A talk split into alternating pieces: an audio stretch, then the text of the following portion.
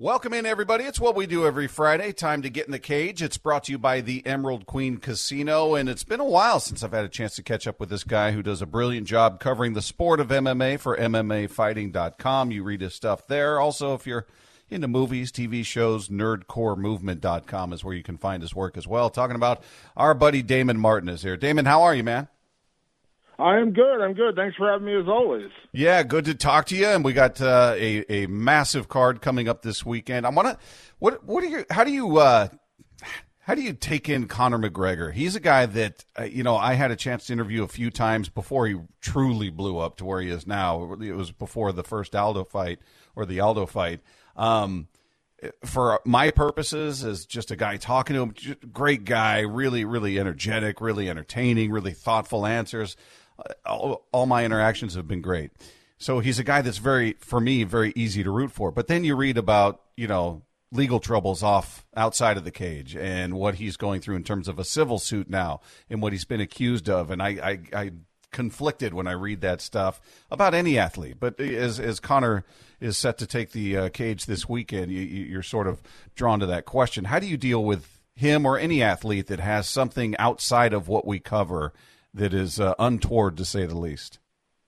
Yeah, I mean it's it's difficult and it's uh you know it's unsettling. I mean, listen, you know the allegations that are out there, the civil suit that's out there. I mean, again, we don't know you know what exactly happened. No one really does, and obviously the courts will you know hear evidence and find out what actually was true and what not, what's not. I know you know no legal charges were ever filed. Doesn't mean anything didn't you know anything wrong didn't happen, but you know, obviously he never got arrested or, or went to jail for anything. But yeah, it is. It can be conflicting for sure because you know, obviously we're covering these guys and girls as athletes. You know, we're interested in their athletic accomplishments and what they're doing, uh, you know, in the cage or on the field or whatever the case may be.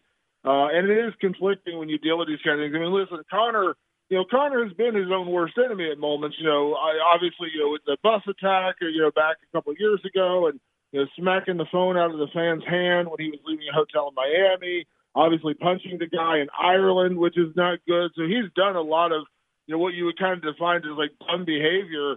Uh, obviously, what's going on with the civil suit is something on a whole other level. And again, I'm not really going to speak to that because I don't know the truth, and I don't think you know, anybody outside of what actually happened knows exactly what's what's going on with that. But yeah, it is. It's tough, but I mean, that's uh, you know, that's the business. I mean, like I said, just like you, all of my interactions with Conor have always been great. Uh, you know, uh, I I've, I've I don't know if I've ever shared this story publicly, but since it's Conor Fight Weekend, I guess I will.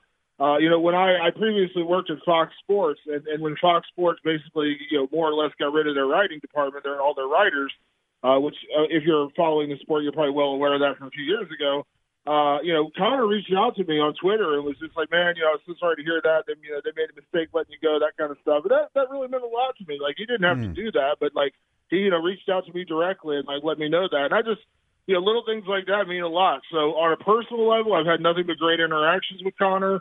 Uh, interviews have always been great. He's never been anything but gracious to me and, and kind to me personally. Uh, but again, you know, that doesn't excuse any kind of outside the cage behavior. Yeah, yeah. So it's, I mean, you're in the same position in your dealings with somebody, you know, and again, not just Conor. There, there are lots of athletes in all sports that are different people out off the field, outside of the cage, or you know, live a different life, and it, it's it's hard to draw that line between the two. But just talking about who he is now as a fighter, and last we saw him in there against Cowboy Cerrone, he looked fantastic for as long as it lasted. Uh, there there are people talking about you know hey this guy has made millions upon millions. He's set for life. He's got generational wealth. He's not the same guy that came up which is true. It'd be impossible to be that same guy but it's more of a question of desire. And is he a guy that you think still is is as tenacious or is driven as he once was to be something special, to be the man, to be the champ champ, everything he talked about before. Do you feel like he's still that same guy, or is it a matter of wait and see and see what we what he looks like in the cage?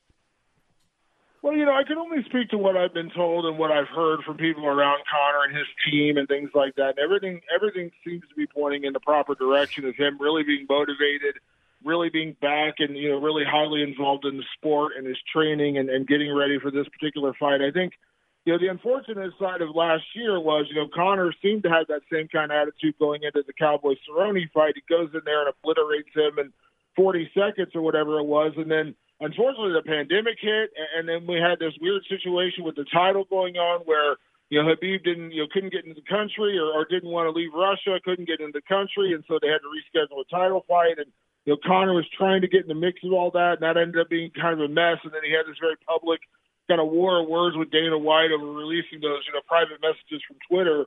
Uh, and that got kind of ugly. He retired, you know. So it's kind of weird because I feel like Conor was in this headspace a year ago. It's just the world happened, the pandemic happened, and, and it kind of squashed his plan to fight two or three times last year. And so now it's almost like we're restarting it now. And again, everything I'm hearing is he's motivated.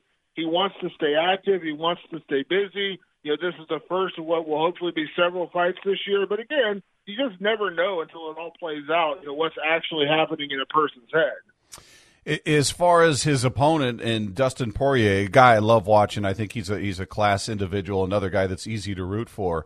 Uh, outside of the Khabib submission, he lost to him. He's he's been on a heck of a tear. Uh, and, and, people obviously point to their first meeting. He lost. He got taken out in the first round, but that was back in 2014, and and he's lost what twice since then. Um, what what? How different is he? when you when you watch, uh, obviously we've all seen the highlights of the first fight over and over and over. Uh, this is you know almost seven years later. How much different of a fighter is he in your opinion? Well, it's it's night and day in in so many ways. I mean, the easiest you know the easiest thing to point out at the start is the weight class difference. You know, Dustin used to just kill himself to get down to 145 pounds, and and looking back now and and having been around Dustin, you know, in training camp, I went down to American Top Team a couple of years ago uh, before his fight with Eddie Alvarez, and he was sparring with uh, George Masvidal, Jorge Masvidal, and uh, and yeah, they you know basically the same size. I mean, you know, more or less the same size. You know, obviously Masvidal's a guy who fights at 170. Uh, you know, they you know were there was no there was no size difference really between those two. So this is a guy who really killed himself to get down to 145 pounds. So that's one, and I think that can answer a question of like the chin the ability to take a punch because you know for those that are not aware when you're cutting weight you're pulling water out of your brain. And and and it is a very real thing that you know people who have been you know really dehydrated to make weight you know are more susceptible to knockouts. Uh so that's one part and that's probably the easiest one to point out. But the one i would say the biggest difference between Dustin Poirier of now and the Dustin Poirier that you saw back in 2014 is his strategy and the way he actually fights and what i mean by that is Dustin was a guy who really was fed by emotion early in his career. You hit him once, he wants to hit you back. You hit him, you know, it's kind of like that, you know, give or get that, you know, kind of give and take with him. He needed to get punched a couple times to really get amped up and angry and fighting. And now he's much more strategic. You know, he, he's not the guy who's going to go in there and just bite down on his mouthpiece and start swinging punches until one of you falls over. He's very calculating. He's got a great boxing coach in Dyah Davis. His head coach Mike Brown has really got him dialed in, and I think the biggest difference that will make that that will or won't make a difference in this fight is his defense. Because before, again, Dustin was more than willing to eat a punch to give a punch. Now he wants to dish out that punishment much more than he wants to take it, and I think that's the key, especially against a sniper like Conor McGregor, who has power and huge accuracy. Yeah, and I'm curious. He, I, I recognize the change certainly in his defense, but you could go back to the Justin Gaethje fight, which was just a all-out war between those two, like every Gaethje fight. Um, he's a guy that's, eh, despite you know all the wins and everything that's gone his way outside of Khabib recently, he's taken some damage. I, I, look at Anthony Pettis the same way. Exciting, he gets in there, but man, they they they come out and they've they've taken a lot of damage.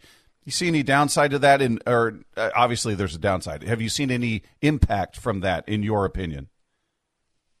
You know, not truly, but but again, I think there's a couple of factors you got to look at with that. You know, one, you know, you don't want. I mean, it's, it's you know, anyone who's fought Justin Gaethje will tell you you don't walk out of that fight feeling like you won, even if you win the fight. You know, that guy just he is such an offensive machine. That like, I remember talking to Dustin after that fight, like maybe three days later, and he's like, it literally feels like I went in a car crash. Like he won the fight, but his body was just so beat up because that's just what Gaethje does. And, and Eddie Alvarez, another guy he beat, is very similar, very durable guy. You know, can really pour on the offense, and, and defensively, maybe that's where their problems are. Which obviously it proved in both of those because Dustin knocked both of those guys out. But those are two examples of guys who are just highly offensive fighters, and it's really hard to get out of there uh, without you know taking some kind of damage. So I think that's one thing you have to point out. But the other side of that being, when you look at what like Conor McGregor did to a guy like Eddie Alvarez, you know, who is a very good fighter, former champion, and, and Conor just kind of picked him apart and never allowed Eddie to do much of anything in that fight. Now again, that may be an anomaly because Eddie just seemed like he was just you know, overwhelmed by that moment. Uh, but Dustin is a guy who, you know, he cannot allow Conor to get into a rhythm and start hitting him because Conor is actually, you know, pretty solid defensively in his own right. But his his his left hand is devastating. His accuracy is really really good, and Dustin can't go in there and allow you know Conor to land two and three and four punch combinations at the, at the opening of the first round because that will just spell disaster. Because unlike guys like Justin Gaethje and Eddie Alvarez, who obviously have fight finishing power, Conor also has that accuracy and, and that kind of one punch, you know, finishing shot kind of power that even you know a guy like Gaethje, while he does have it, he's more of a volume. You know, he's going to chip away at you, put you away. Eddie Alvarez, he's going to chip away at you, put you away. Conor needs one. He just needs one clean shot to land, and your your night's over. And so Dustin's got to be aware of that. All right, which way are you leaning in this one? You know, it, it's you know, I I hope we get a really good fight out of this when I do because I'm such a fan of Dustin Poirier, both in and out of the cage. But I just think it's impossible to pick against Conor. I think Conor's uh, you know, the accuracy. He's a sniper from the outside. That left hand is deadly, uh, and and I think that I just I just think overall he puts on the kind of damage that I don't think Poirier can withstand, and, and I think Conor gets it done. All right, last one before I let you go. Again, we're speaking from for speaking to, excuse me, Damon Martin from MMAfighting.com. Uh, the debut of Michael Chandler, and he actually goes up against Poirier's most recent opponent, Dan Hooker. Uh, I, I, I kind of put Chandler in that same same category as an Eddie Alvarez, not because they fought in the same promotion, but Gaethje, he's he's just a blood and guts fighter. He's going to knock you out. He's going to get knocked out. He's going to take damage. He's going to deliver damage. Um, I think he's a, he's as gutty and as tough as they come. I don't think he's a special fighter, though. If I'm being honest, uh, what what what is your take on Chandler and, and just his skill set and how he stacks up? You know, I'm a, I'm a really, really big fan of Michael Chandler, and I think he's one of those guys that's coming into the UFC where people are saying, you know, is he really on this level? And I would argue he absolutely is. I mean, considering the worst he went through with Eddie Alvarez, who, you know, after two fights with Michael Chandler went on to become UFC champion. You look at it, you know, his last fight, he knocked out Benson Henderson, who was a former UFC champion. So this guy has fought legit competition and beaten most of them, and, and beaten most of them handily. You know, he's not a guy who's who's lost a lot during his career. I think he's legit as they come. What will that mean in the UFC? We'll wait and see. I mean, I've talked to Michael about it. You know, he is a former NCAA All-American wrestler. He just doesn't use his wrestling that often, but he has promised, you know, he's going to use his grappling when necessary. He's going to use his wrestling and rely on that when needed.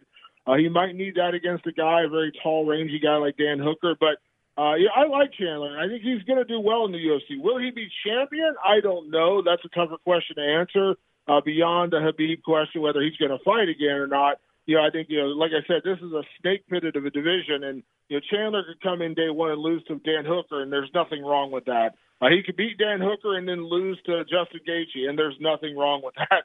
So I like Michael Chandler. I think this is a good debut fight for him. It's a good measuring stick for him. I think he is legit, but legit in this division and lightweight means you might go two and two in your first four fights. Do you do you like him in this one? I do. I favor him slightly over Hooker only because you know Hooker is also very much like you know like you mentioned with Dustin Poirier, a guy who you know gives a punch to take a punch sometimes, and and, I, and that's a dangerous game to play with a really powerful knockout artist like Michael Chandler. So I do like Michael Chandler to get the job done this weekend. But again, when he goes up against a Gaethje, when he goes up against uh, uh, Charles Oliveira, when he goes up against you know uh, maybe a Dustin Poirier down the road, those are all going to be really really hard fights for him. He is Damon Martin of MMAfighting.com. And again, if you're into uh, TV and movies, check out his stuff at nerdcoremovement.com. And you can follow him on Twitter at Damon Martin. Damon, always good to talk to you, man. Thanks so much for the time as usual. Uh, enjoy the fights this weekend. I look forward to talking again soon. Uh, thanks for having me. I appreciate it.